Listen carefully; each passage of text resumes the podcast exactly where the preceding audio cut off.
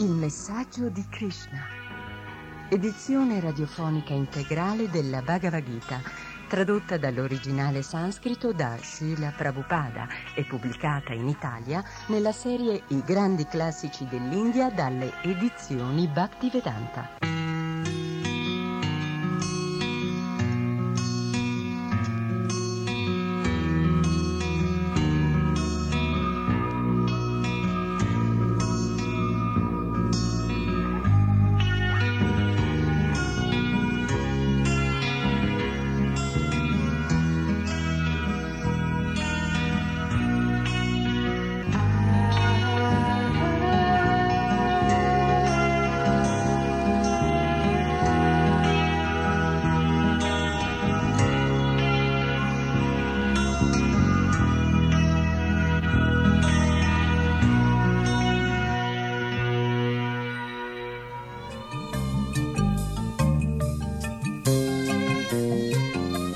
Ben arrivati o bentornati all'ascolto del messaggio di Krishna. Il messaggio di Krishna è un lavoro radiofonico imperniato sulla Bhagavad Gita. Cos'è la Bhagavad Gita? Poema filosofico di 700 versi sanscriti è uno dei più importanti testi filosofici e letterari conosciuti all'uomo. La Bhagavad Gita, così com'è, è l'opera di Sua Divina Grazia Bhaktivedanta Swami Prabhupada, il grande studioso e maestro di religione, filosofia, letteratura e cultura vedica, autore di numerose traduzioni, commenti, studi riassuntivi e opere originali sulla letteratura vedica. Tra i suoi scritti, i numerosi volumi della traduzione dello Srimad Bhagavatam, detto anche Bhagavat Purana, e del classico religioso del Bengala medievale Sri Chaitanya Charitamrita.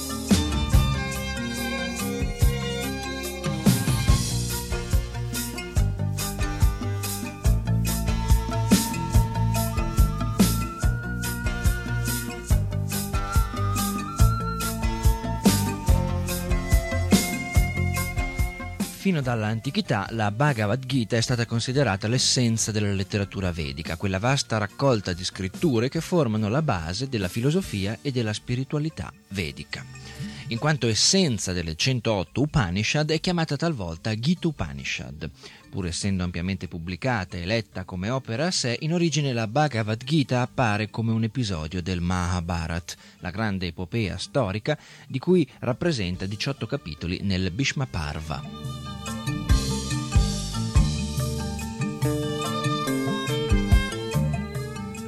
Il Mahabharata per tradizione viene attribuito al grande saggio Vedavyasa, Srila Vyasadeva. Fu Vyasa, l'avatara scrittore, che secondo la storiografia vedica ortodossa mise per iscritto l'eterna saggezza vedica all'approssimarsi del Kali Yuga, l'era di oscurità spirituale nella quale ci troviamo.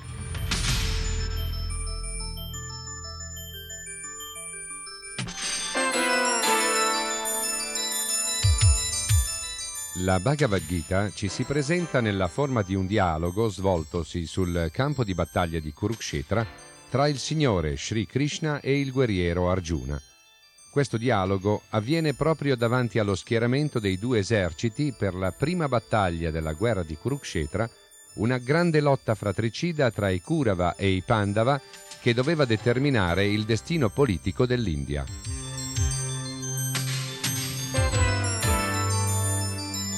Arjuna, che ha dimenticato il suo dovere di kshatriya o guerriero, che consiste nel combattere per una giusta causa, decide per motivi personali di non combattere.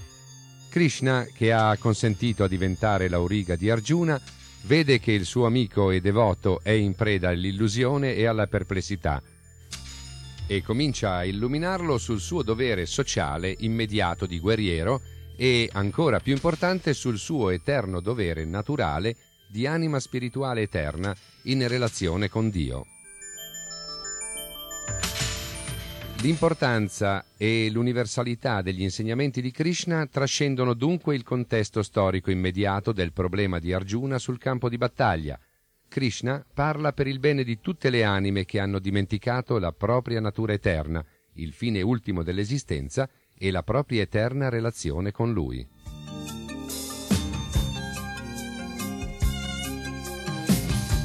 Vediamo ora brevemente una sintesi dei quattro capitoli che abbiamo ascoltato nel corso della puntata precedente.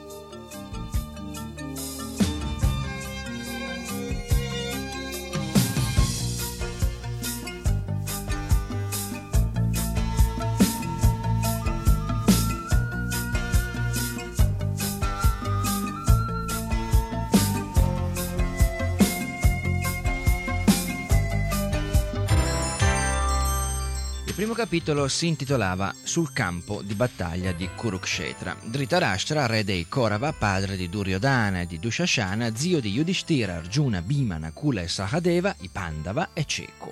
Visto che figli e nipoti stanno combattendo tra di loro per il diritto al trono, egli chiede a Sanjaya, saggio che ha il potere mistico di vedere anche molto lontano, di raccontargli quello che sta succedendo sul campo di battaglia di Kurukshetra.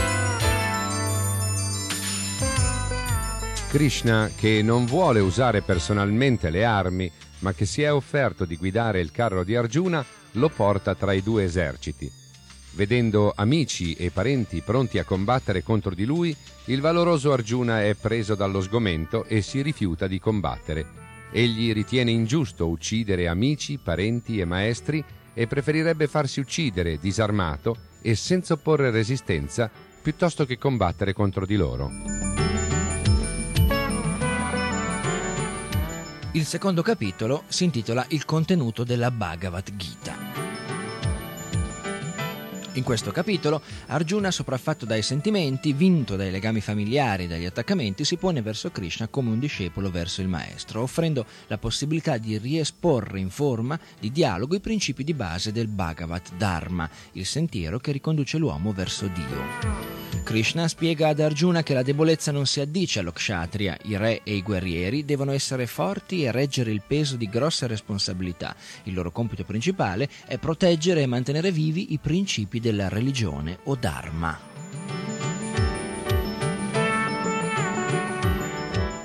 Arjuna, come ogni saggio, dovrebbe essere cosciente che l'anima è eterna e passa da un corpo all'altro. L'istante della morte quindi non è che un attimo di passaggio, come il buio della galleria prima di ritornare nella luce. L'anima non nasce e non muore, mentre le gioie e i dolori non sono che brevi momenti che vanno e vengono come le stagioni, senza riuscire a turbare chi è cosciente di essere l'anima eterna di ritorno verso il mondo spirituale. Combatti quindi per dovere, o Arjuna, dice Krishna, senza guardare se avrai un guadagno o una perdita, se vincerai o sarai sconfitto. Distacca i tuoi sensi da ciò che suscita in essi attaccamento, gli oggetti materiali, e come una tartaruga che ritrae le membra nel guscio, fisso nella vera conoscenza, troverai la vera pace.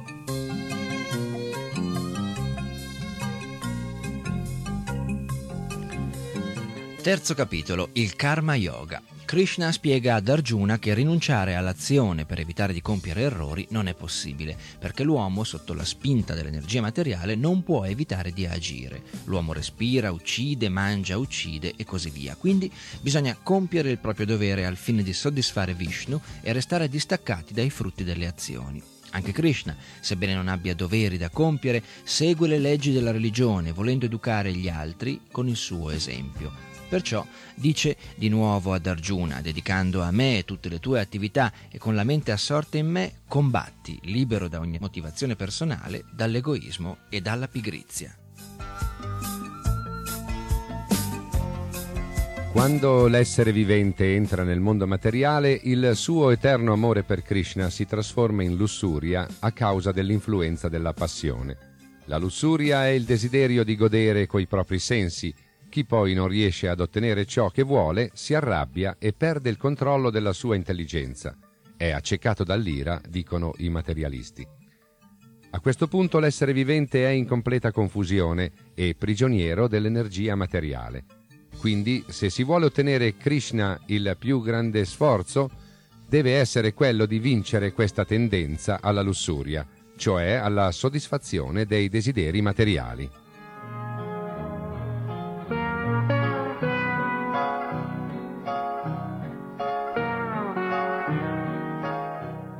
Quarto capitolo, la conoscenza trascendentale. Krishna insegnò in origine la scienza della Bhagavad Gita al Deva del Sole, facendo di lui il suo primo discepolo.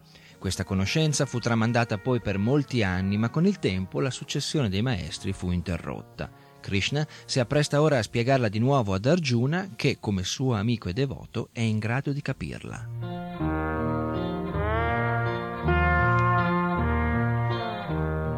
Arjuna, meravigliato, chiede come Krishna, ancora così giovane, possa essere stato il maestro del Deva del Sole ed egli gli rivela allora la sua natura trascendentale.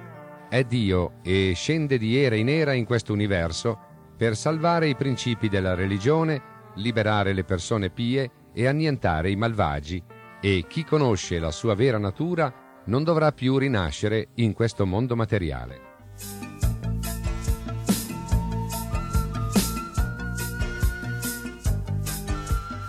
Chiunque voglia liberarsi dalla schiavitù della materia deve distinguere tra azione, inazione ed atti proibiti. Ogni azione libera da desideri materiali e compiuta per soddisfare Krishna non genera karma, mentre ogni azione contraria alle scritture è proibita.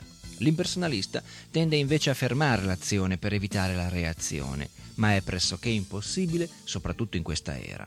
Tra coloro che offrono le azioni in sacrificio non ci sono solo i devoti, c'è anche chi offre sacrifici ai Deva o al Brahman impersonale. È necessario comunque avvicinare un maestro spirituale autentico, porgergli delle domande e servirlo con sottomissione per ottenere la conoscenza, perché solo un'anima realizzata può rivelare la verità.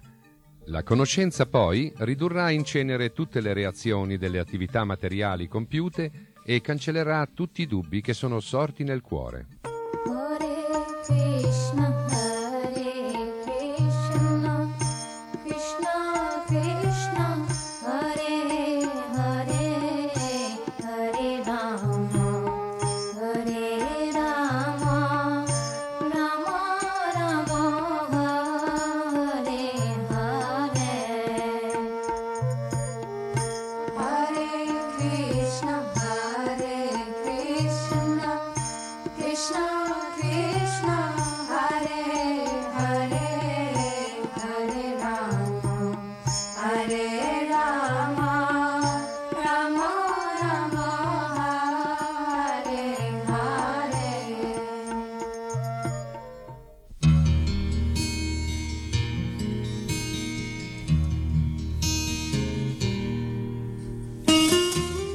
corso di questa seconda parte della trasmissione vedremo il capitolo quinto, il sesto, il settimo, l'ottavo e il nono, o meglio li ascolteremo. Il quinto capitolo, l'azione nella coscienza di Krishna. Arjuna vuole sapere se è meglio l'azione o l'inazione nella conoscenza e Krishna gli spiega che l'azione devozionale in piena conoscenza non genera karma ed è quindi migliore della inazione.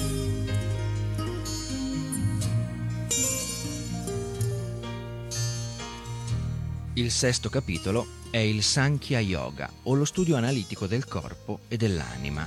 Arjuna pensa che sia difficile controllare la mente e Krishna risponde che è possibile con una pratica costante. Tra gli yogi il più elevato è chi conferma fede in Krishna lo adora in un servizio di amore e devozione. E tra tutte le vie dello yoga, Karma Yoga, Jnana Yoga, Astanga Yoga, il Bhakti Yoga è il gradino più elevato.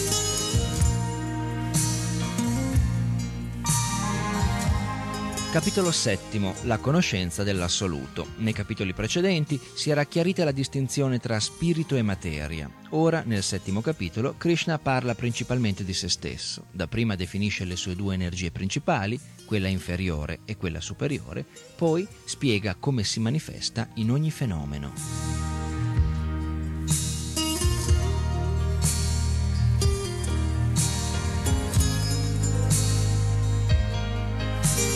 Capitolo ottavo. Raggiungere l'assoluto. Il tema centrale di questo capitolo è il momento della morte, quando cioè l'anima lascia il corpo materiale. Krishna spiega ampiamente come chiunque si ricordi di lui al momento della morte raggiunga la sua dimora, perché i pensieri e i ricordi all'istante della morte determinano il futuro dell'anima.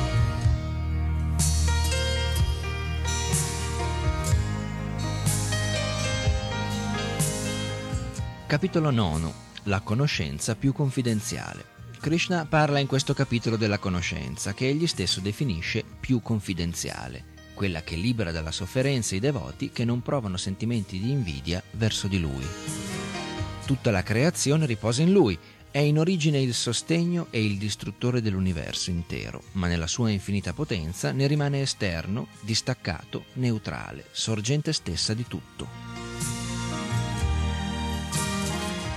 Soltanto gli stolti non riconoscono la sua natura trascendentale e lo denigrano quando scende in forma umana. I saggi, invece, si dedicano completamente al suo servizio.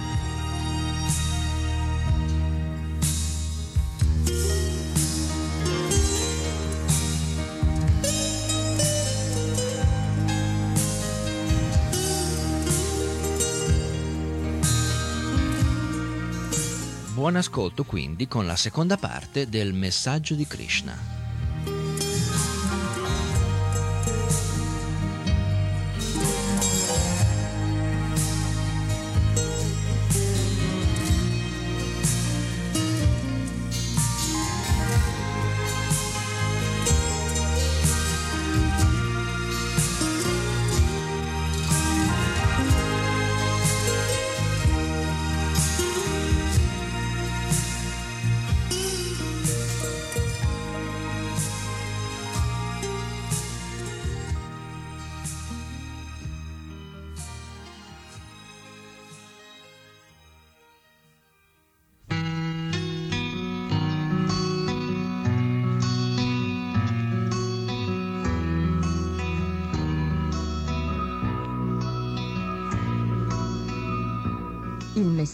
Di Krishna.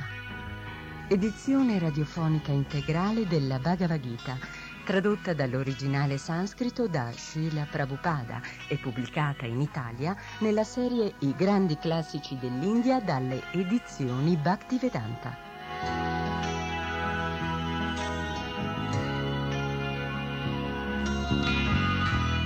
Personaggi ed interpreti in ordine di apparizione.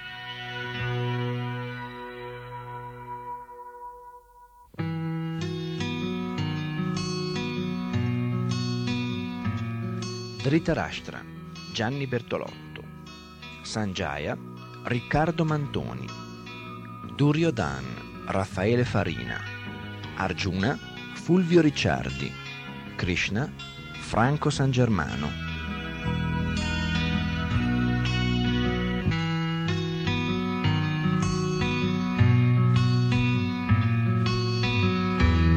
Registrazione dei dialoghi Alberto Cavallo.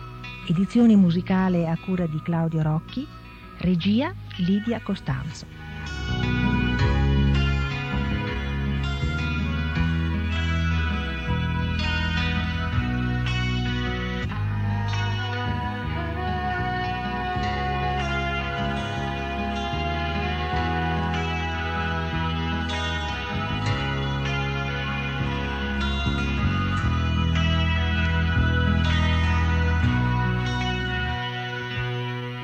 Una coproduzione Radio Krishna Centrale, edizioni Bhaktivedanta.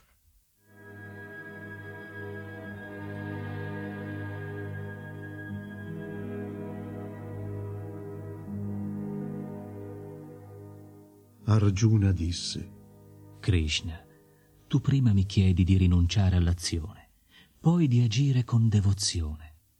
Dimmelo chiaramente, ti prego. Quale delle due vie è la migliore?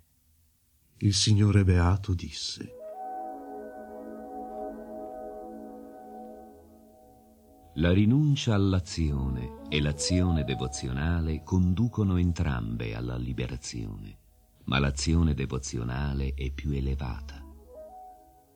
Colui che non disdegna né desidera i frutti delle sue attività è sempre situato nella rinuncia.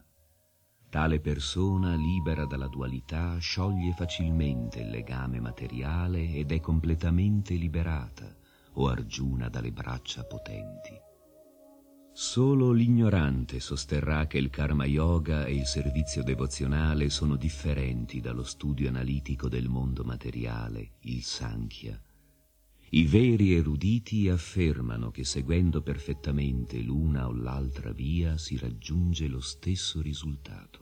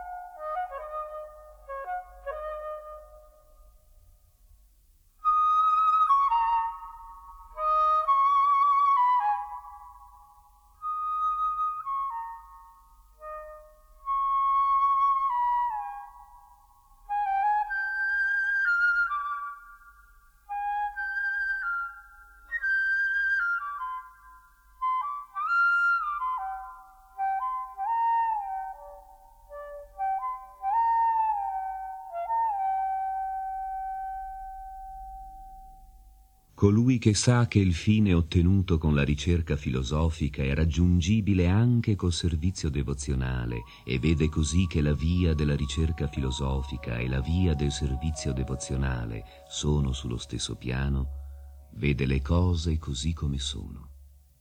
Chi rinuncia all'attività ma non si impegna nel servizio devozionale al Signore non può essere felice. Il saggio invece, impegnato nel servizio di devozione al Signore, raggiunge subito il Supremo.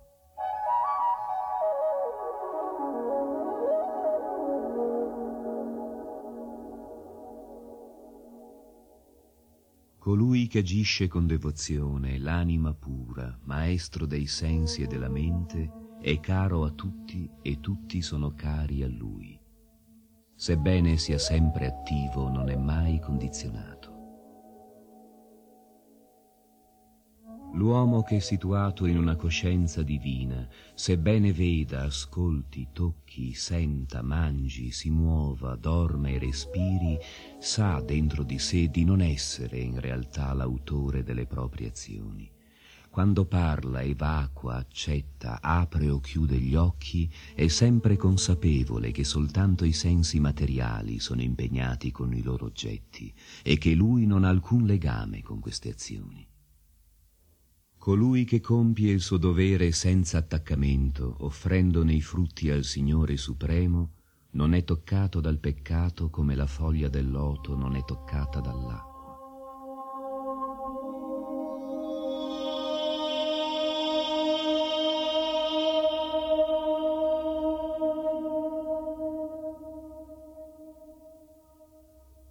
Spezzando ogni attaccamento, gli yogi agiscono col corpo, la mente, l'intelligenza e perfino con i sensi solo al fine di purificarsi.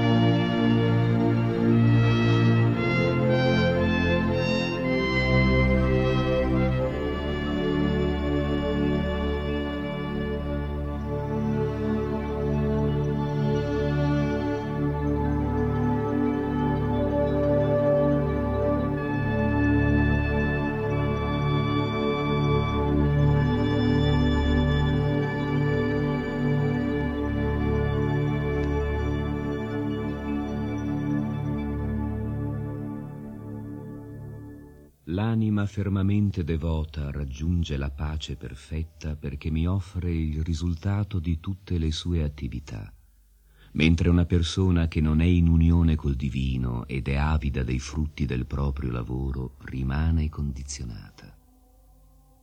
Quando l'anima incarnata domina la sua natura inferiore e rinuncia con la mente a ogni azione, vive felice nella città dalle nove porte, il corpo materiale, e non compie né causa alcuna azione.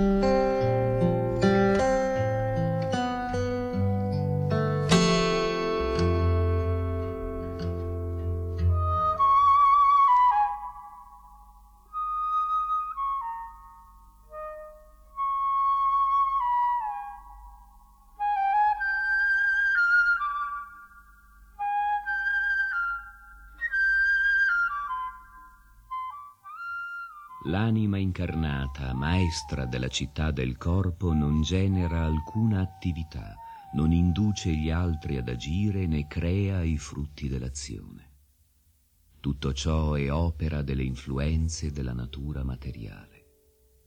Il Signore Supremo non è mai responsabile delle azioni buone o cattive di qualcuno, ma gli esseri incarnati rimangono confusi perché l'ignoranza copre la loro vera conoscenza. Tuttavia, quando si è illuminati dalla conoscenza che distrugge l'ignoranza, questa conoscenza rivela ogni cosa come al sorgere del sole. Quando l'uomo ripone l'intelligenza, la mente, il proprio rifugio e la fede nel Supremo, la conoscenza completa lo libera da tutti i dubbi. Procede allora con passo sicuro sul sentiero della liberazione.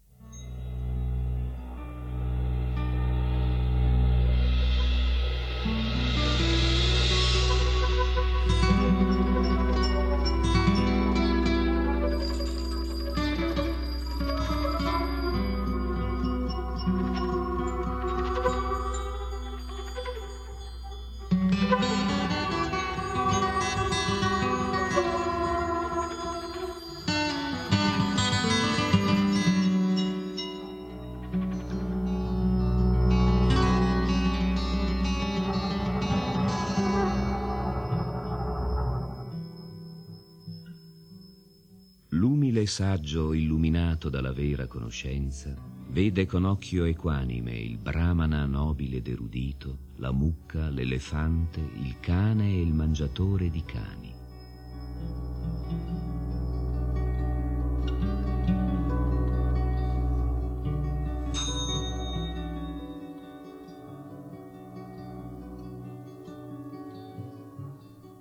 Coloro che hanno la mente sempre equanime hanno già vinto la nascita e la morte.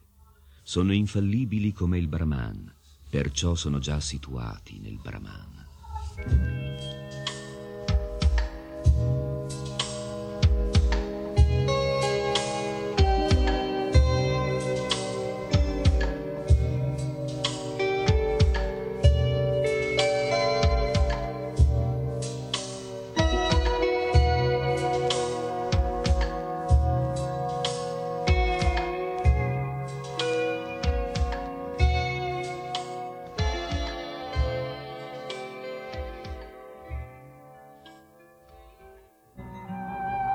Persona che non si rallegra nell'ottenere ciò che è piacevole e non si lamenta nel subire ciò che è spiacevole, che ha l'intelligenza fissa sull'anima, che non conosce lo smarrimento e possiede la scienza di Dio, è già situata nella trascendenza.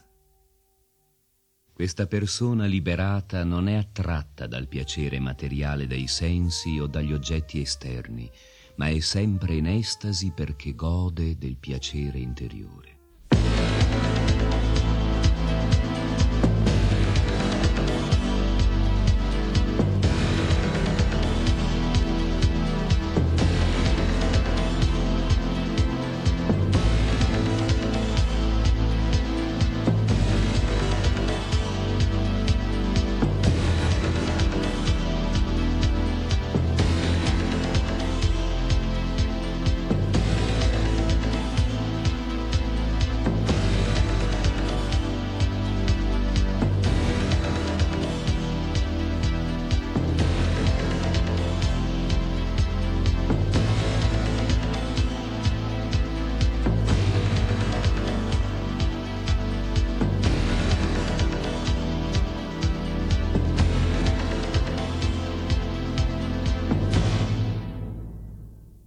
Persona intelligente si tiene lontana dalle fonti della sofferenza che sono dovute al contatto dei sensi con la materia.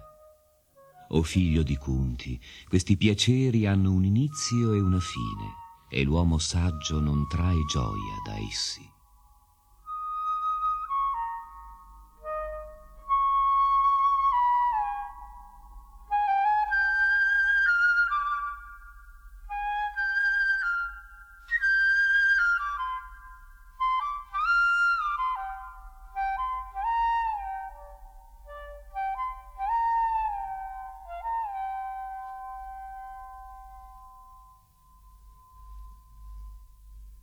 Colui che prima di lasciare il corpo impara a resistere agli stimoli dei sensi materiali, a frenare gli impulsi nati dal desiderio e dalla collera, è ben situato ed è felice anche in questo mondo.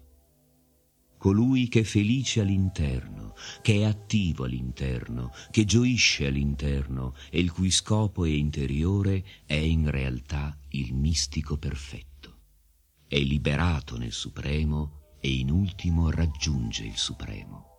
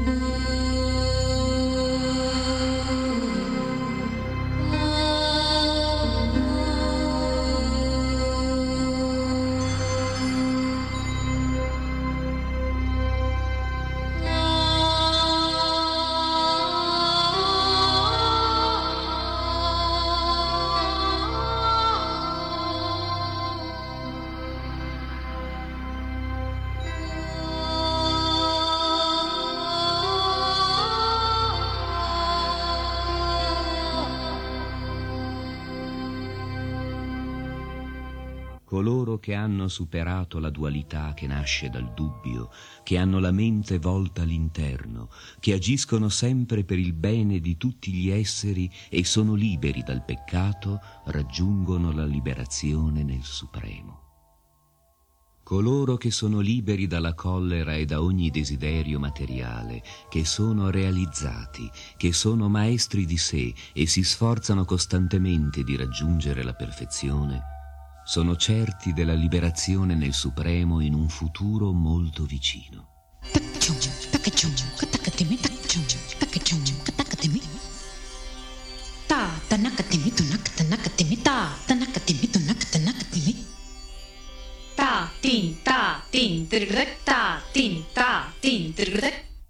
Chiudendosi agli oggetti esterni dei sensi, con lo sguardo fisso tra le sopracciglia, trattenendo nelle narici l'aria ascendente e quella discendente, controllando così i sensi, la mente, l'intelligenza, lo spiritualista si libera dal desiderio, dalla paura e dalla collera. Chi rimane sempre in questa condizione è certamente liberato.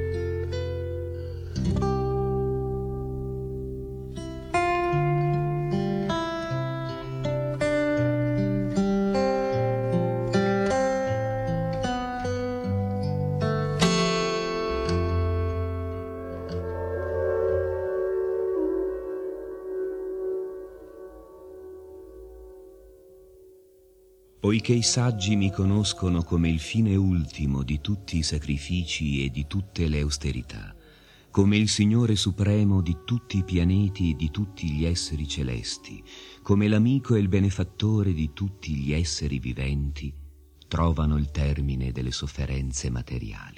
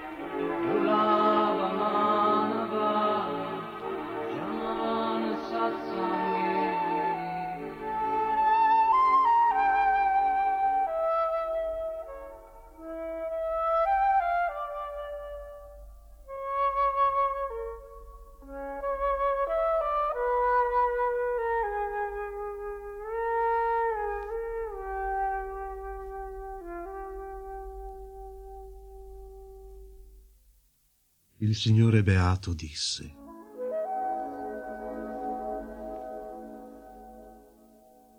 Colui che non è attaccato al frutto delle sue azioni e agisce con senso del dovere è nell'ordine di rinuncia ed è il vero mistico, non colui che non accende il fuoco e non compie alcuna azione. Ciò che si chiama rinuncia non è diverso dallo yoga, l'unione col Supremo, perché nessuno può diventare uno yogi se non rinuncia al desiderio della gratificazione dei sensi.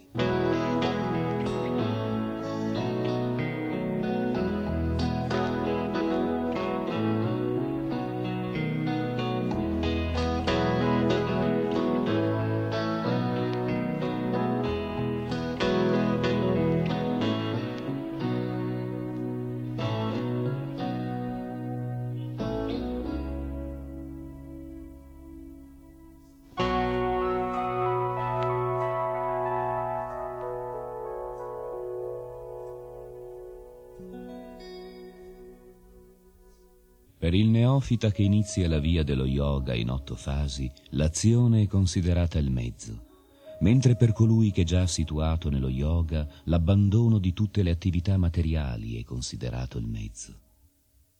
Si dice che una persona è avanzata nello yoga quando, avendo rinunciato ad ogni desiderio materiale, non agisce per la gratificazione dei sensi né si impegna in attività interessate.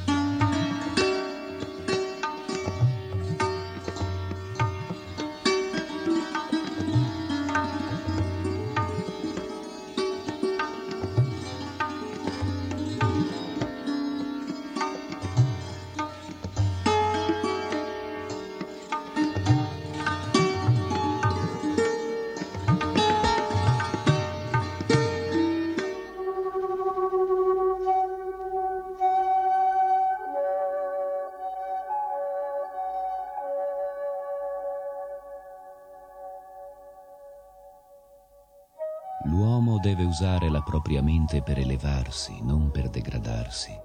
La mente può essere amica dell'anima condizionata come può esserle nemica. Per colui che ha conquistato la mente, la mente è la migliore amica, ma per colui che fallisce nell'intento, la mente diventa la peggiore nemica. Chi ha conquistato la mente e ottenuto così la pace ha già raggiunto l'anima suprema.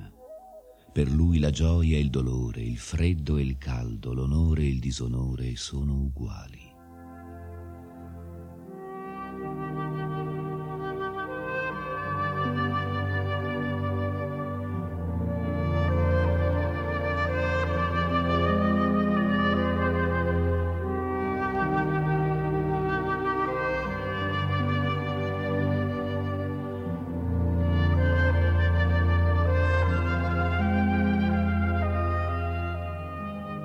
Si dice che una persona è situata nella realizzazione spirituale ed è chiamata yogi quando è pienamente soddisfatta grazie alla conoscenza e alla realizzazione acquisita.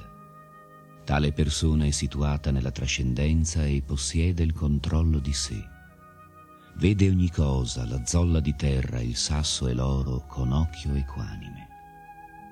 Si dice che una persona è più elevata ancora quando vede tutti, l'onesto benefattore, l'amico e il nemico, l'invidioso, il virtuoso, il peccatore, l'indifferente e l'imparziale, con mente equanime.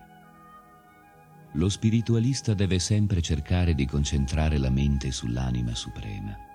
Deve vivere da solo in un luogo appartato e controllare sempre la mente con attenzione deve essere libero da ogni desiderio e da ogni senso di possesso.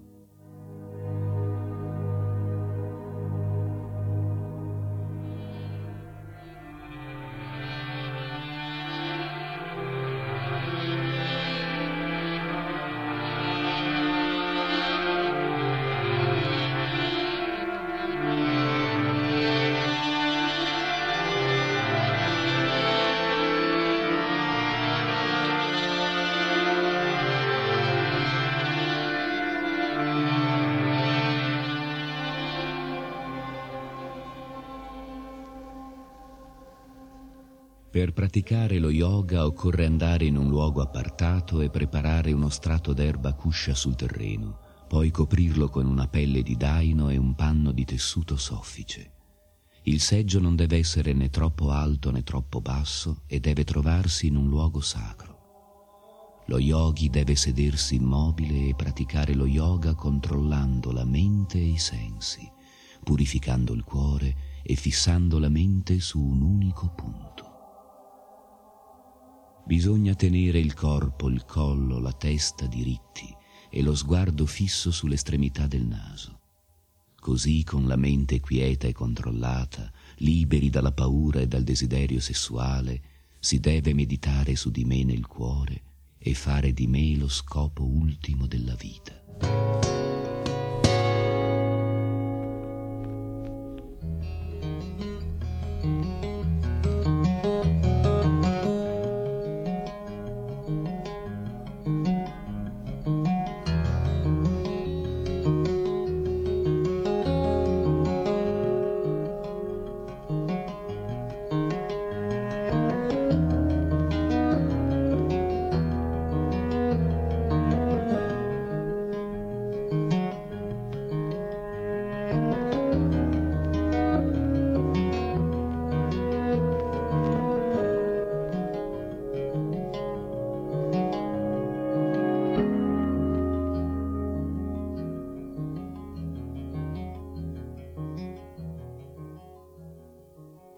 Così, praticando il controllo del corpo, della mente e dell'azione, lo spiritualista raggiunge il regno di Dio, la dimora di Krishna, ponendo fine alla sua esistenza materiale.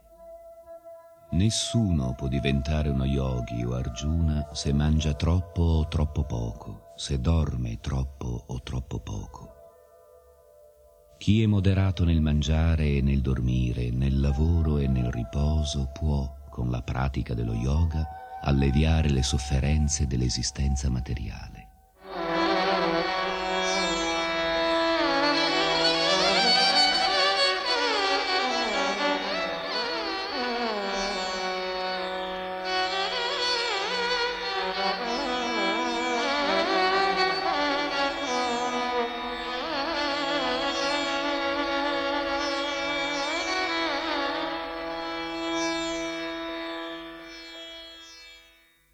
Quando lo yogi giunge con la pratica dello yoga a regolare le attività della mente e libero da ogni desiderio materiale si situa nella trascendenza, si dice che ha raggiunto la perfezione dello yoga.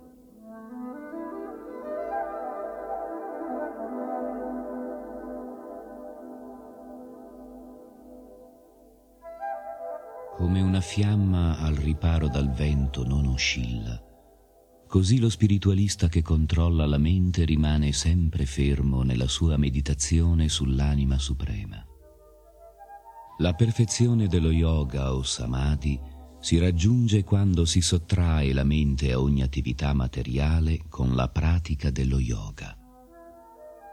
Così con la mente pura lo yogi è in grado di vedere il suo vero sé e gustare la gioia interiore. In questo stato sereno gode di una felicità trascendentale illimitata e gioisce attraverso i sensi spirituali.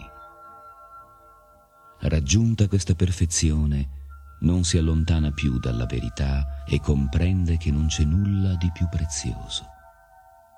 In questa posizione non è più turbato neppure nelle peggiori difficoltà. Questa è la vera libertà da tutte le sofferenze sorte dal contatto con la materia.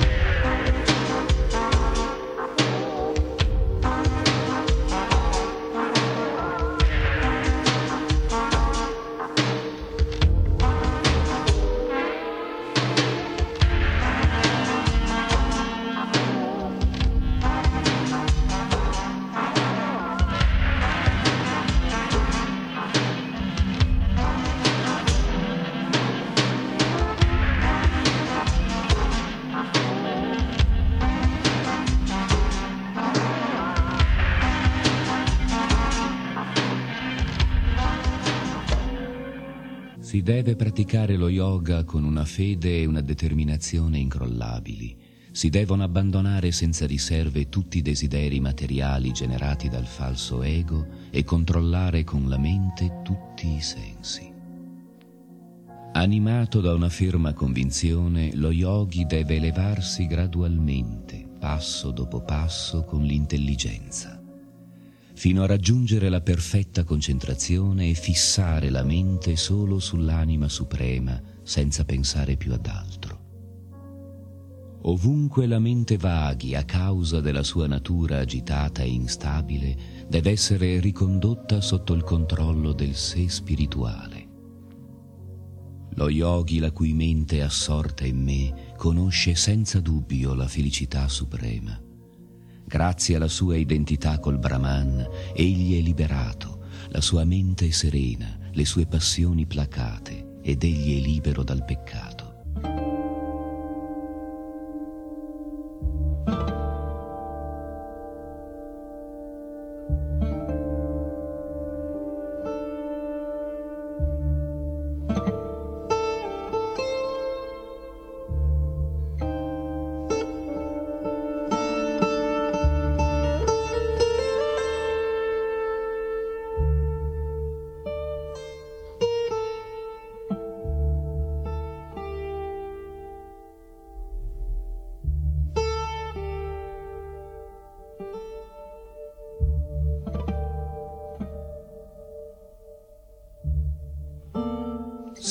Situato nel sé spirituale, libero da ogni contaminazione materiale, lo yogi gode della felicità più alta in contatto con la coscienza suprema.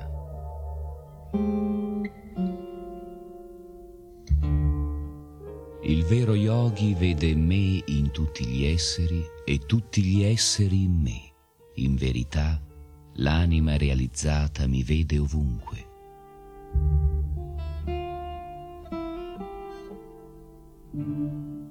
L'essere che mi vede ovunque e vede tutto in me non è mai separato da me come io non sono mai separato da lui.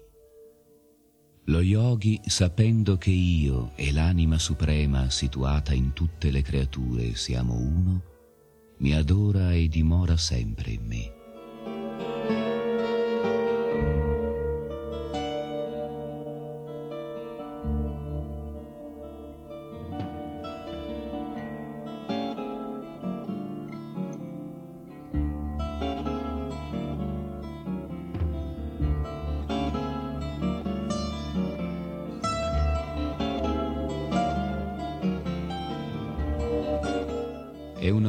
Perfetto, Arjuna, colui che in relazione a se stesso vede la vera uguaglianza di tutti gli esseri, felici o infelici.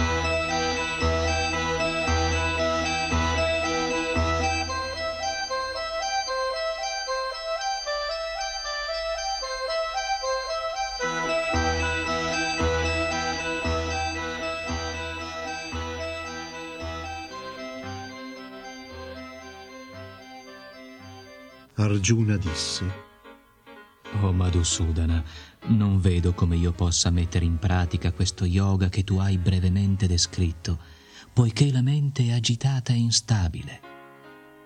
La mente, o oh Krishna, è agitata, turbolenta, ostinata e molto forte. Dominarla mi sembra più difficile che controllare il vento.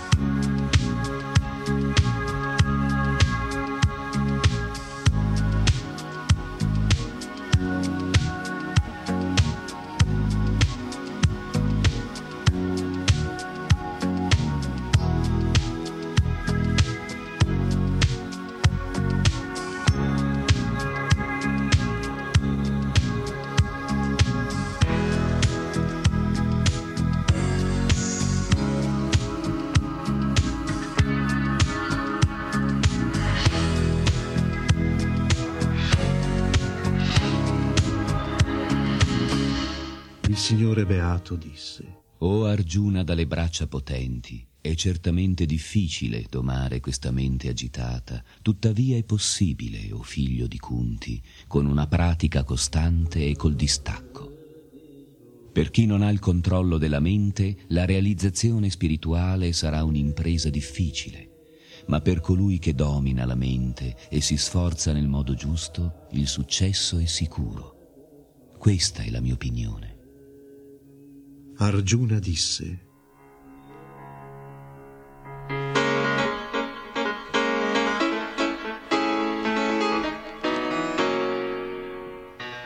Qual è il destino di chi ha fede ma non persevera? Di chi intraprende la via della realizzazione spirituale ma poi l'abbandona, incapace di staccare la mente dal mondo e non raggiunge quindi la perfezione spirituale? Oh Krishna dalle potenti braccia, lo yogi che si allontana dalla via della trascendenza, privo di ogni rifugio, non perisce forse come una nuvola dispersa. Questo è il mio dubbio, oh Krishna.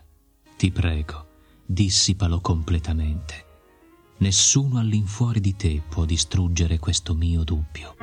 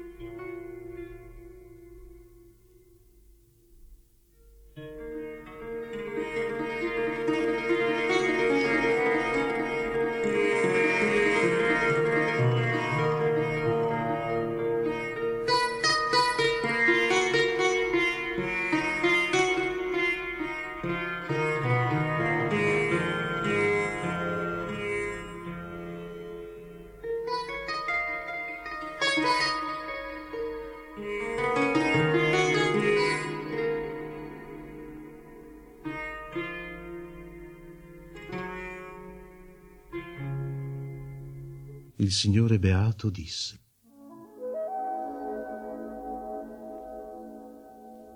O figlio di Prita, per lo spiritualista che compie attività propizie non c'è distruzione né in questo mondo né nel mondo spirituale. Colui che fa del bene, amico mio, non è mai sopraffatto dal male.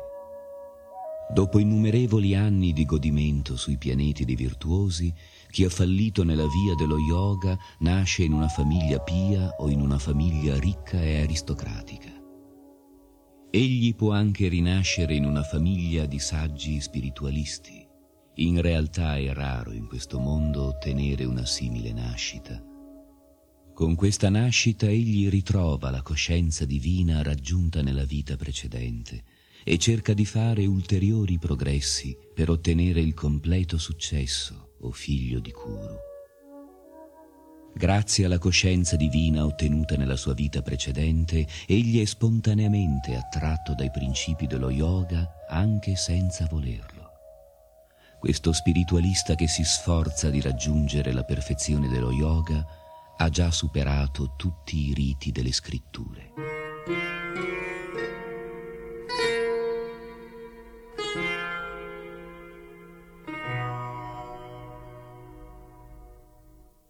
Quando lo yogi, purificato da ogni contaminazione, si sforza sinceramente di fare ulteriori progressi, raggiungerà infine, dopo numerose vite di pratica, la meta suprema lo yogi è più elevato dell'asceta, del filosofo e dell'uomo che aspira ai frutti dell'azione. Perciò in ogni circostanza sii uno yogi, o Arjuna. E di tutti gli yogi, colui che con grande fede dimora sempre in me e mi adora, servendomi con un amore trascendentale, è il più intimamente legato a me ed è il più grande di tutti.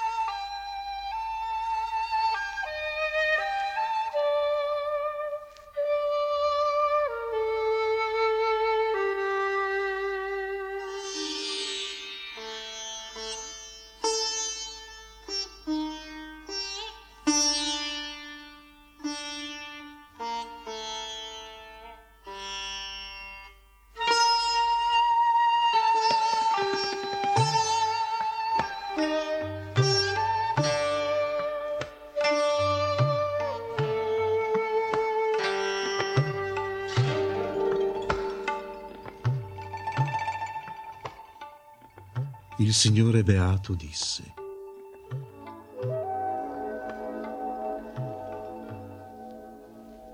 Ora, o oh figlio di Prita, ascolta come praticando lo yoga in piena coscienza di me e con la mente legata a me, potrai conoscermi completamente senza più il minimo dubbio. Ora ti rivelerò completamente questa conoscenza del fenomeno e del noumeno, fuori della quale nient'altro resta da conoscere.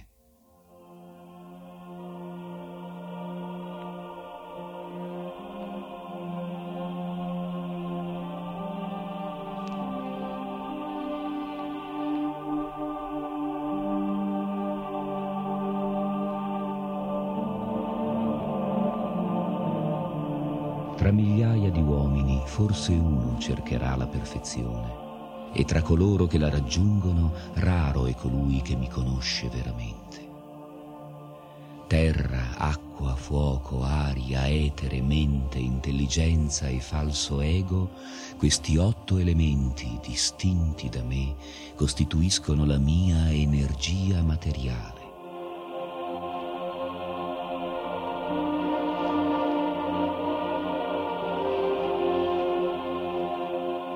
o Arjuna dalle braccia potenti. Oltre a questa energia inferiore c'è la mia energia superiore, costituita dagli esseri viventi che sfruttano le risorse del mondo materiale.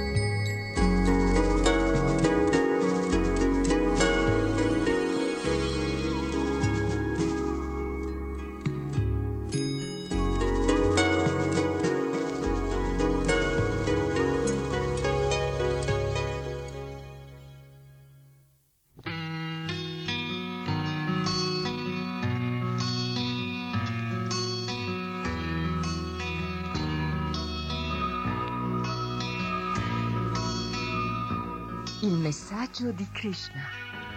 Edizione radiofonica integrale della Bhagavad Gita, tradotta dall'originale sanscrito da Srila Prabhupada e pubblicata in Italia nella serie I grandi classici dell'India dalle edizioni Bhaktivedanta.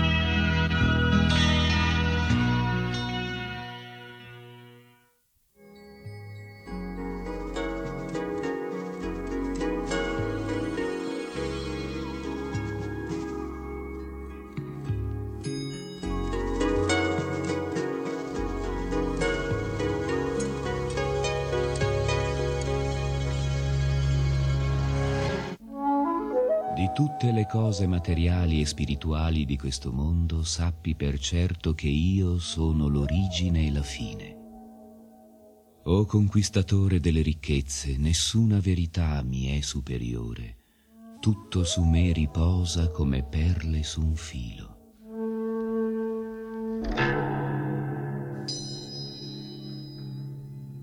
O figlio di Kunti, io sono il sapore dell'acqua la luce del sole e della luna, la sillaba Om nei mantra vedici, sono il suono nell'etere e l'abilità nell'uomo.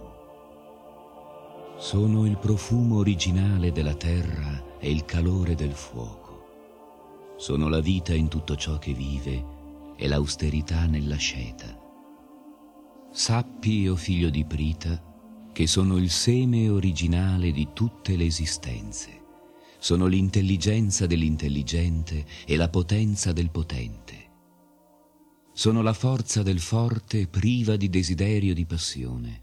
Sono l'unione sessuale che non è contraria ai principi della religione, o principe dei Barata.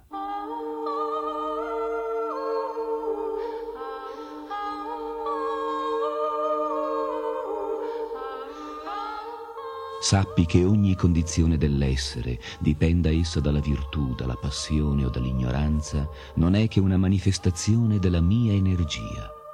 In un certo senso io sono tutto, ma rimango indipendente. Non sono soggetto alle influenze della natura materiale, poiché esse sono in me. Illuso dalle tre influenze materiali, virtù, passione e ignoranza, il mondo intero ignora chi sono io, l'inesauribile, che trascende ogni influenza materiale.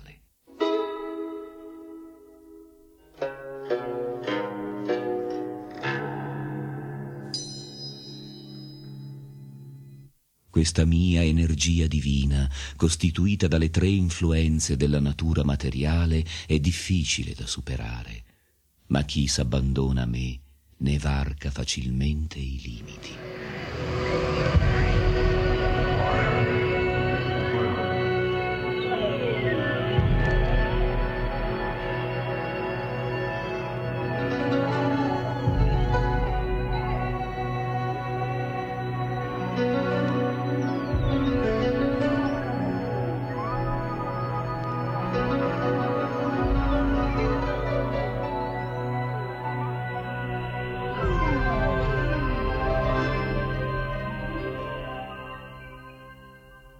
Stolti, gli ultimi tra gli uomini, coloro la cui conoscenza è rubata dall'illusione e coloro che hanno una natura atea e demoniaca, questi miscredenti non s'abbandonano a me.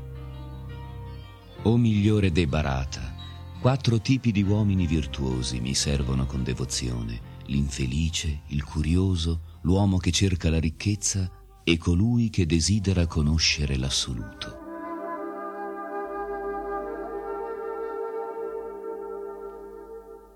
Fra tutti, il saggio che ha la conoscenza perfetta ed è sempre impegnato nel puro servizio di devozione è il migliore. Io gli sono molto caro e lui è molto caro a me.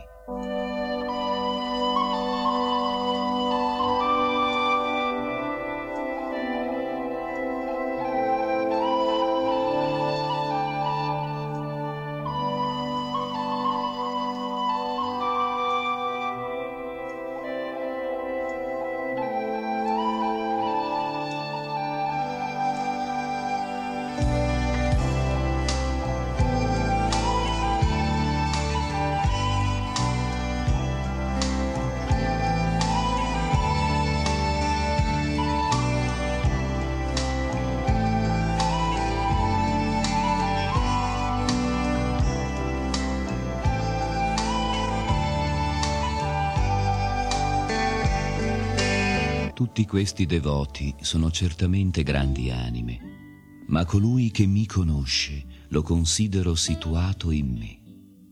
Assorto nel mio servizio trascendentale, senza dubbio egli viene a me. Dopo numerose nascite e morti, colui che ha la vera conoscenza si sottomette a me, sapendo che io sono la causa di tutte le cause e tutto ciò che esiste un'anima così grande e molto rara.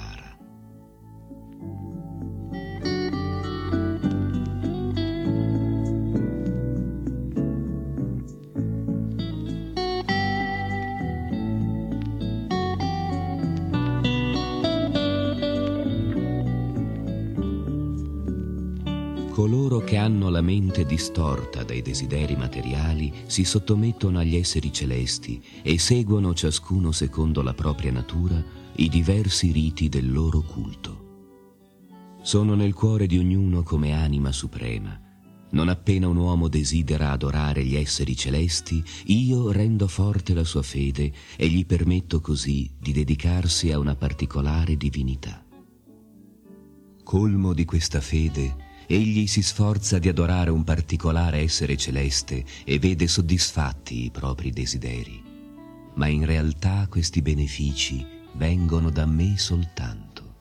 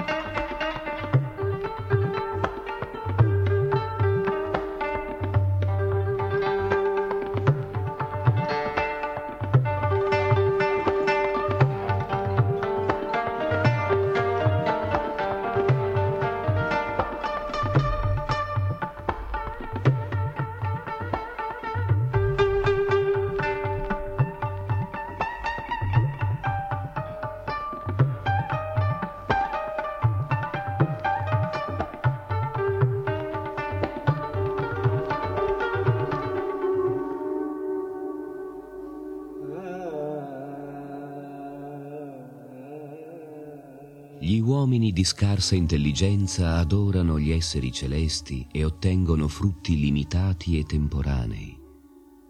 Chi adora gli esseri celesti raggiunge i loro pianeti, ma i miei devoti certamente raggiungono il mio pianeta supremo.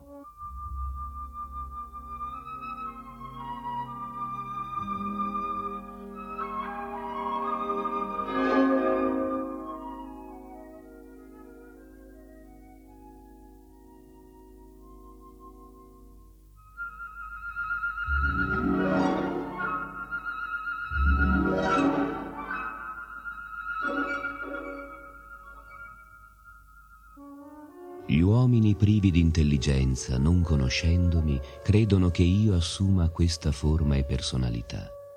A causa della loro ignoranza non conoscono la mia natura superiore, che è immutabile e suprema.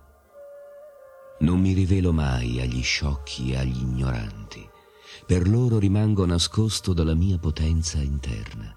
Perciò essi non sanno che io sono non nato e infallibile o Arjuna, poiché io sono Dio, la persona suprema, so tutto del passato, del presente e del futuro.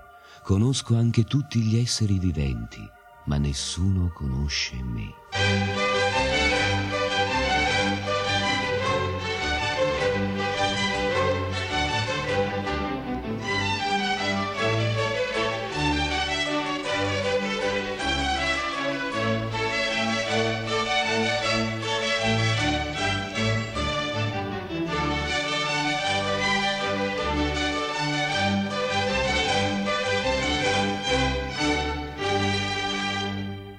Discendente di Barata, o vincitore dei nemici, tutti gli esseri nascono nell'illusione, sopraffatti dalla dualità del desiderio e dell'avversione. Le persone che furono virtuose nelle loro vite passate e in questa vita, le cui attività peccaminose sono state completamente estirpate, sono libere dalla dualità nata dall'illusione e mi servono con determinazione. Le persone intelligenti che si sforzano di liberarsi dalla vecchiaia e dalla morte prendono rifugio in me col servizio di devozione. In realtà essi sono al livello del Brahman perché possiedono la completa conoscenza delle azioni materiali e spirituali.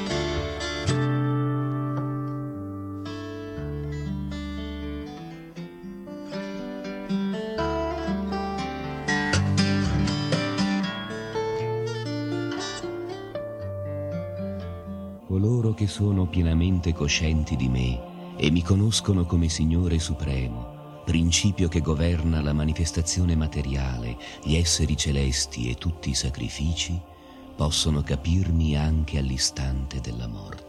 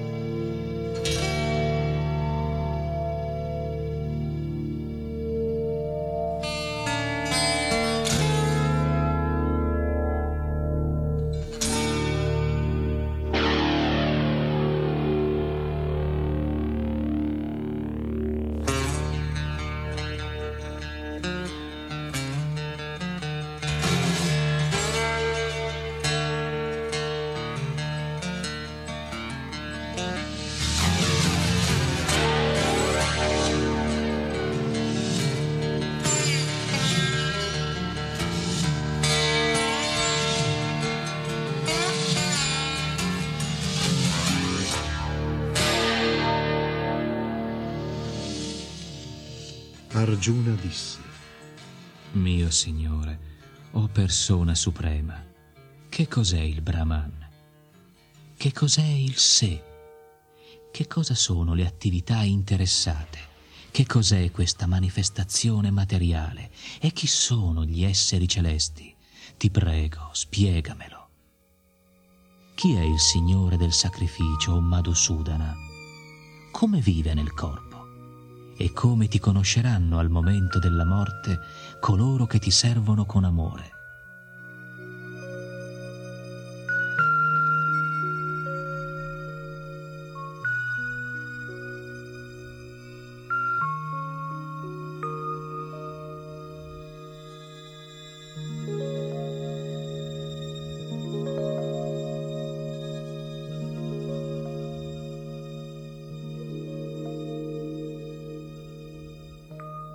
Il Signore Beato disse, L'essere vivente, trascendentale indistruttibile è detto Brahman e la sua natura eterna è detta Atma, il sé. L'insieme delle azioni che determinano i corpi di cui si rivestirà è chiamato karma o attività interessata. La natura materiale che è in perenne mutamento è detta adibhuta. La forma universale del Signore che include tutti gli esseri celesti è detta adidaivata.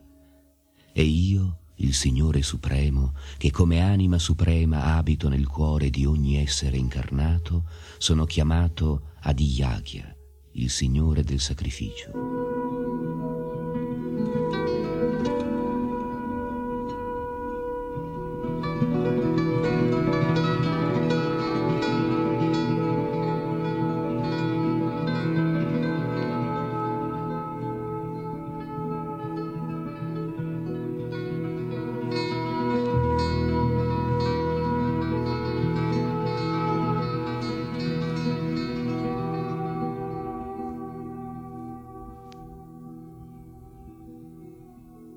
Chiunque all'istante della morte lascia il corpo ricordandosi di me soltanto, raggiunge subito la mia dimora, non dubitarne.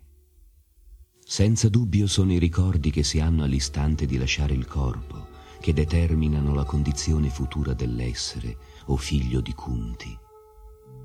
Così, o Arjuna, pensa sempre a me, nella mia forma di Krishna, e allo stesso tempo compi il tuo dovere di combattere dedicando a me le tue azioni, fissando in me la tua mente e la tua intelligenza, senza alcun dubbio verrai a me.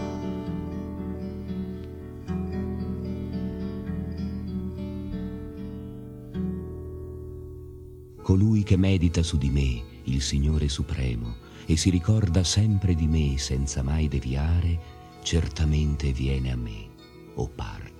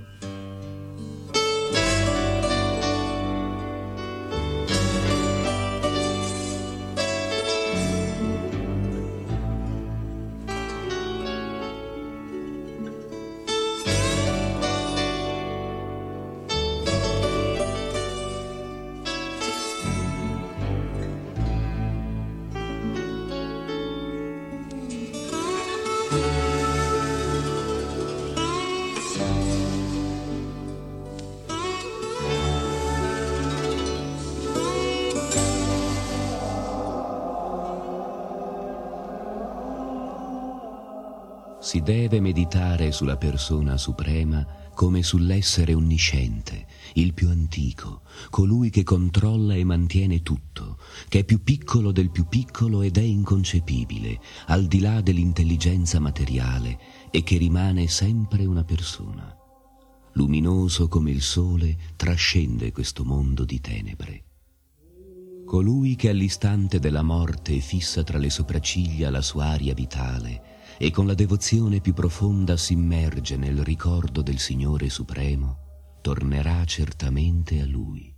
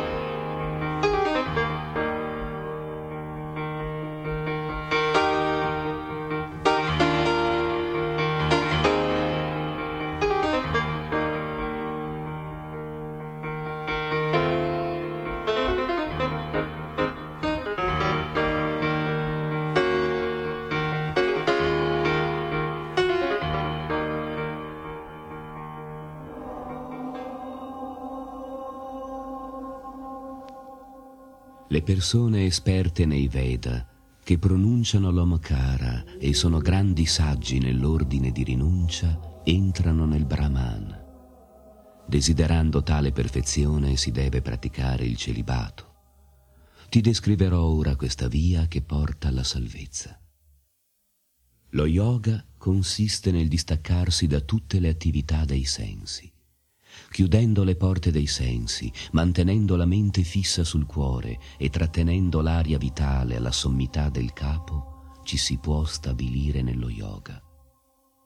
Situandosi così nello yoga e pronunciando la sillaba sacra Om, suprema unione di lettere, colui che all'istante di lasciare il corpo pensa a me, Dio, la persona suprema, senza alcun dubbio raggiungerà i pianeti spirituali.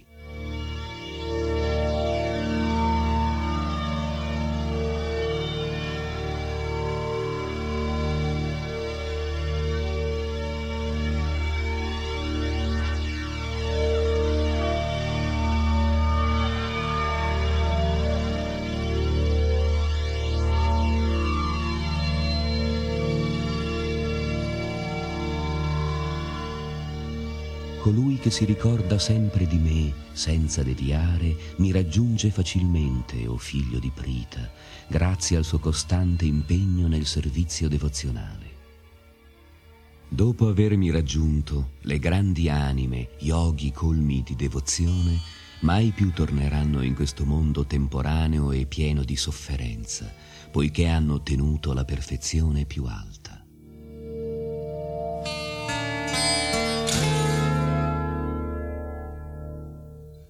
Tutti i pianeti del mondo materiale, dal più alto al più basso, sono luoghi di sofferenza, dove nascita e morte si susseguono. Ma colui che raggiunge la mia dimora, o figlio di Kunti, non rinasce più.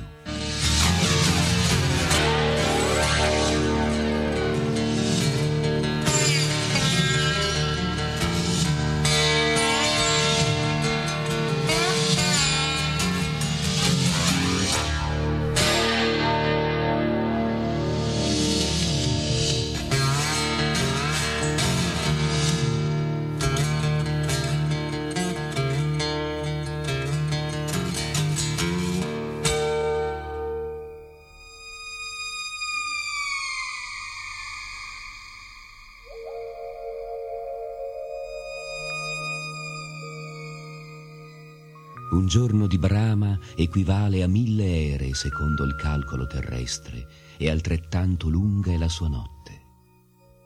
Quando si manifesta il giorno di Brahma, tornano all'esistenza tutte le varietà degli esseri e quando viene la notte sono tutte annientate.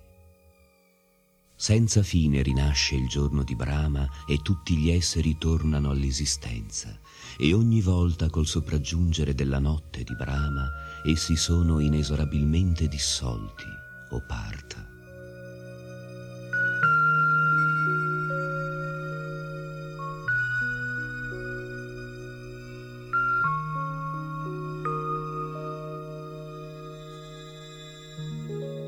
Esiste tuttavia un altro mondo che è eterno ed è al di là della materia manifestata e non manifestata, è supremo e non è mai annientato.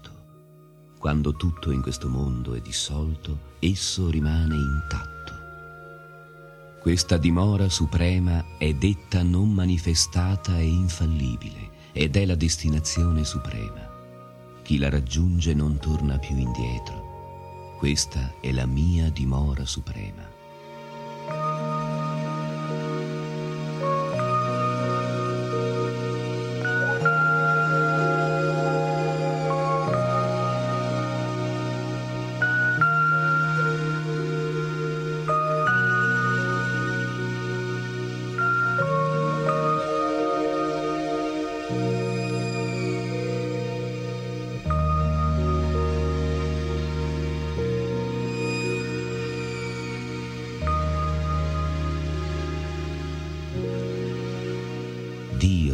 Persona suprema che è superiore a tutti, si raggiunge solo con la devozione pura.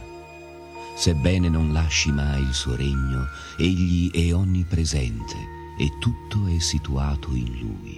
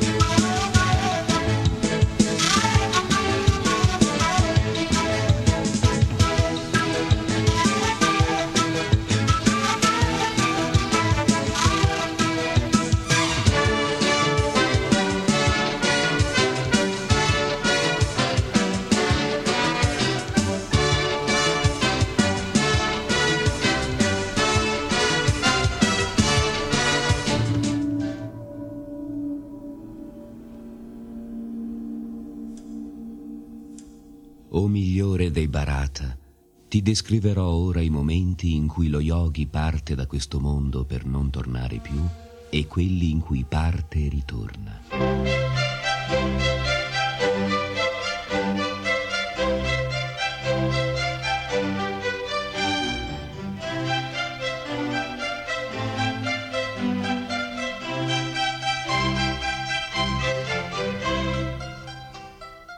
Coloro che conoscono il Brahman supremo raggiungono il Brahman lasciando questo mondo in un momento propizio, alla luce del giorno e sotto l'influsso del Dio del fuoco, durante i quindici giorni di luna crescente e i sei mesi in cui il sole passa a settentrione.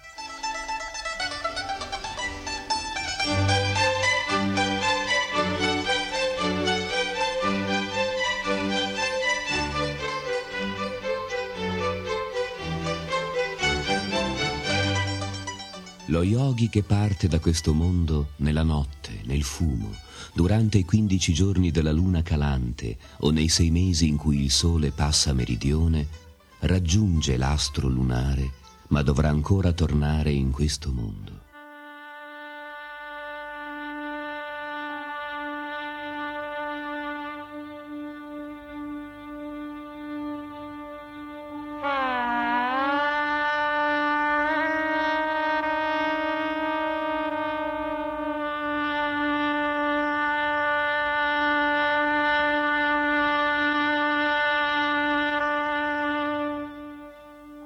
Secondo i Veda esistono due modi di lasciare questo mondo, nelle tenebre o nella luce. L'una è la via del ritorno e l'altra del non ritorno.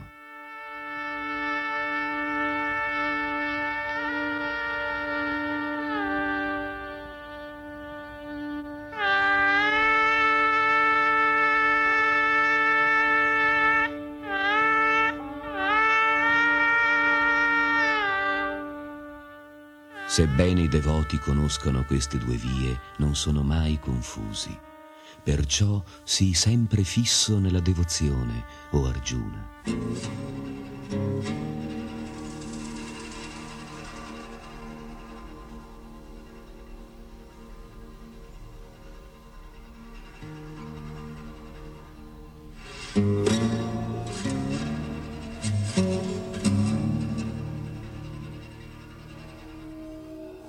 Sceglie la via del servizio di devozione non è privato dei frutti che offrono lo studio dei Veda, i sacrifici, le austerità, gli atti caritatevoli, la ricerca filosofica e l'azione interessata.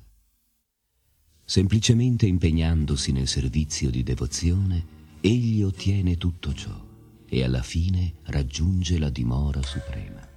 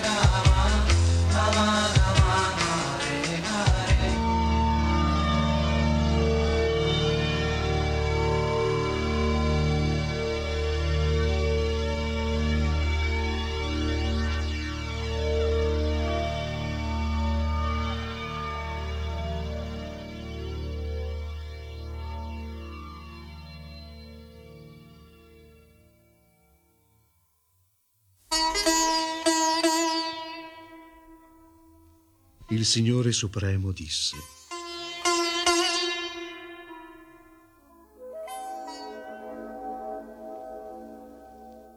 Mio caro Arjuna, poiché tu non sei invidioso di me, ti rivelerò la saggezza più segreta, con la quale sarai liberato dalle sofferenze dell'esistenza materiale.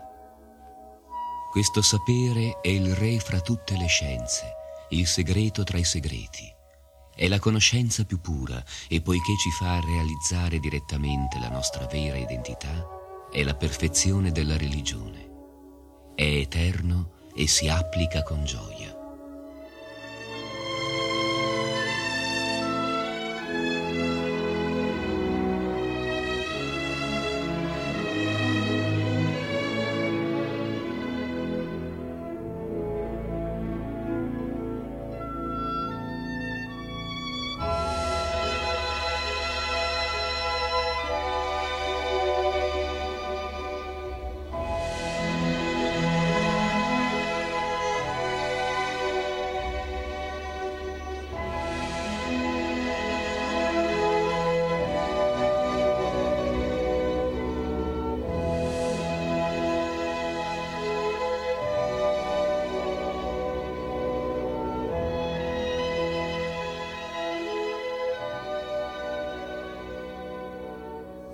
Che sono privi di fede sulla via del servizio di devozione non possono raggiungermi, o vincitore dei nemici, ma tornano a nascere e a morire in questo mondo materiale.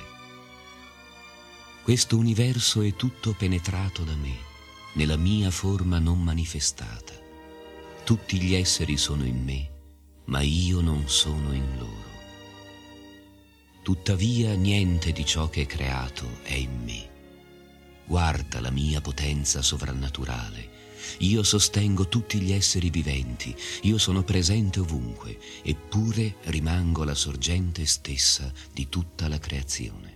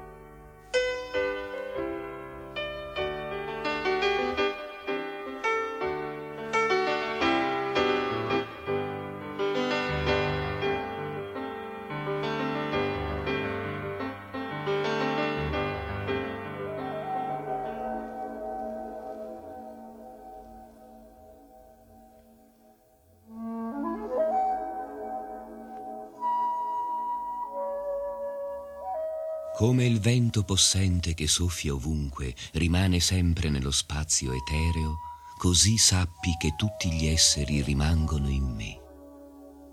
O figlio di Kunti, alla fine di un'era tutte le manifestazioni materiali rientrano in me e all'inizio dell'era successiva, per la mia potenza, io creo di nuovo. L'intero ordine cosmico è sotto il mio controllo. Per la mia volontà ogni volta si manifesta di nuovo e sempre per la mia volontà alla fine è annientato. O Dananjaya, tutte queste azioni non possono legarmi. Sempre distaccato da esse, io rimango neutrale. La natura materiale agisce sotto la mia direzione, o oh figlio di Kunti, e genera tutti gli esseri, mobili e immobili. Sempre per mio ordine, questa manifestazione è creata e poi annientata in un ciclo perpetuo.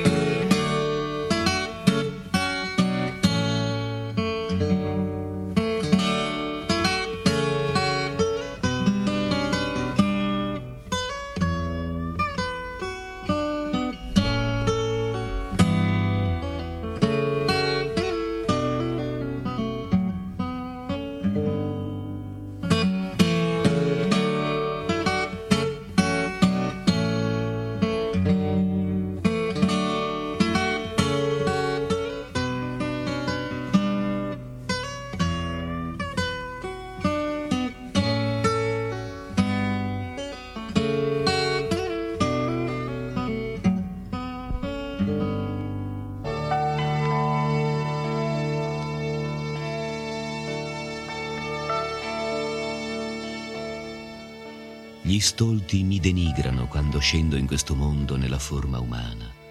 Non conoscono la mia natura trascendentale né la mia supremazia su tutto ciò che esiste. Così confusi, gli sciocchi prediligono vedute demoniache e atee. In questa illusione le loro speranze di liberazione, le loro attività interessate e la loro conoscenza sono tutte sconfitte. O figlio di Prita, Coloro che non sono illusi, le grandi anime, sono sotto la protezione della natura divina.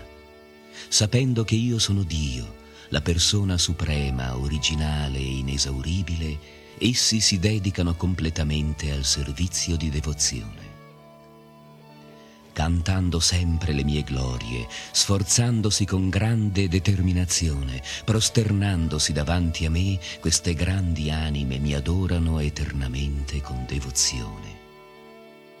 Altri che coltivano la conoscenza adorano il Signore Supremo sia come l'uno senza secondi, sia nella diversità degli esseri e delle cose, sia nella forma universale. Ma sono io il rito e il sacrificio, l'offerta agli antenati, l'erba medicinale e il canto trascendentale. Io sono il burro, il fuoco e l'offerta.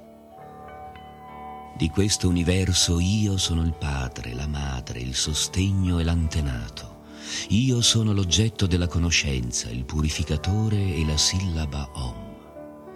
Io sono anche il Rik, il Sama e lo Yajurveda. Io sono il fine, il sostegno, il maestro, il testimone, la dimora, il rifugio e l'amico più caro. Io sono la creazione e la distruzione, la base di ogni cosa, il luogo di riposo e l'eterno seme. O Arjuna, controllo il caldo, la pioggia e la siccità io sono l'immortalità e anche la morte personificata. L'essere e il non essere sono entrambi in me.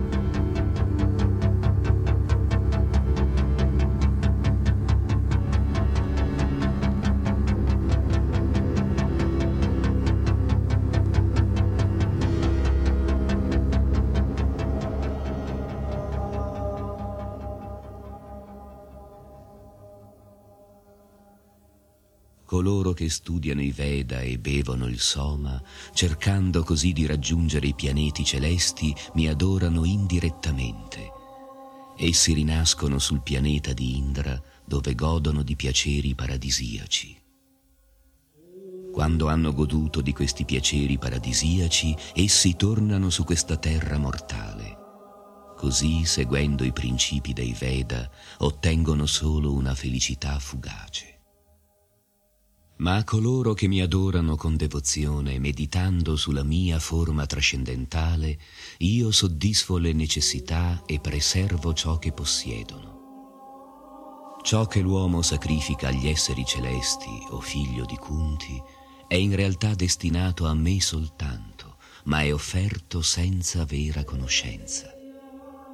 Io sono l'unico beneficiario e l'unico oggetto del sacrificio coloro che non riconoscono la mia vera natura trascendentale si degradano. Coloro che adorano gli esseri celesti nasceranno tra gli esseri celesti. Coloro che adorano gli spettri e gli altri spiriti rinasceranno tra questi esseri. Coloro che adorano gli antenati raggiungeranno gli antenati. E coloro che adorano me vivranno con me.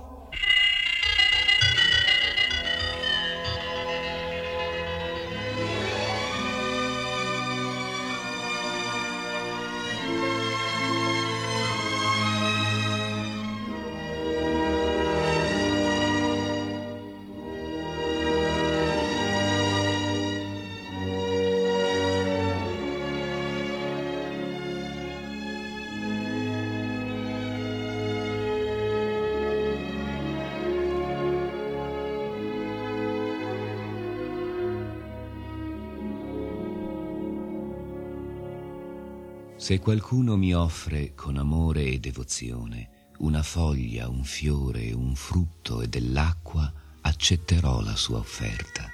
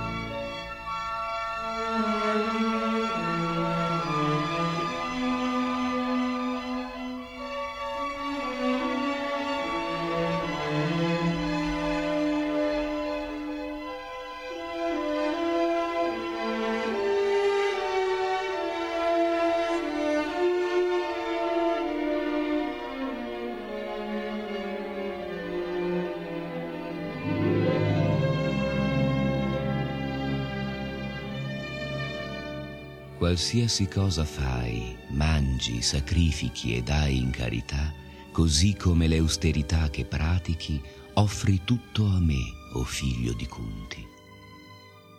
Così sarai esente dalle conseguenze di tutte le tue buone e cattive azioni, e per questo principio di rinuncia sarai liberato e verrai a me.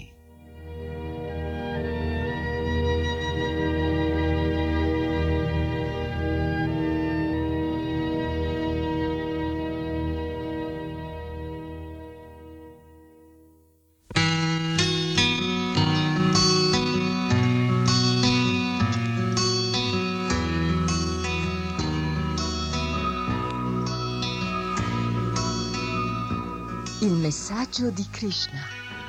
Edizione radiofonica integrale della Bhagavad Gita, tradotta dall'originale sanscrito da Srila Prabhupada e pubblicata in Italia nella serie I grandi classici dell'India dalle edizioni Bhaktivedanta.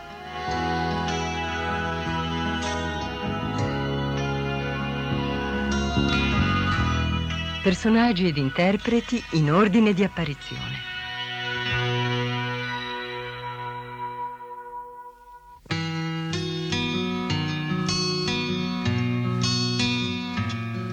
Dhritarashtra, Gianni Bertolotto, Sanjaya, Riccardo Mantoni, Duryodan, Raffaele Farina, Arjuna, Fulvio Ricciardi, Krishna, Franco San Germano.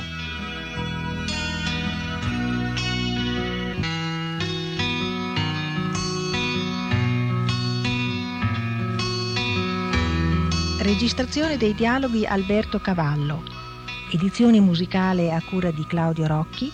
Regia Lidia Costanzo.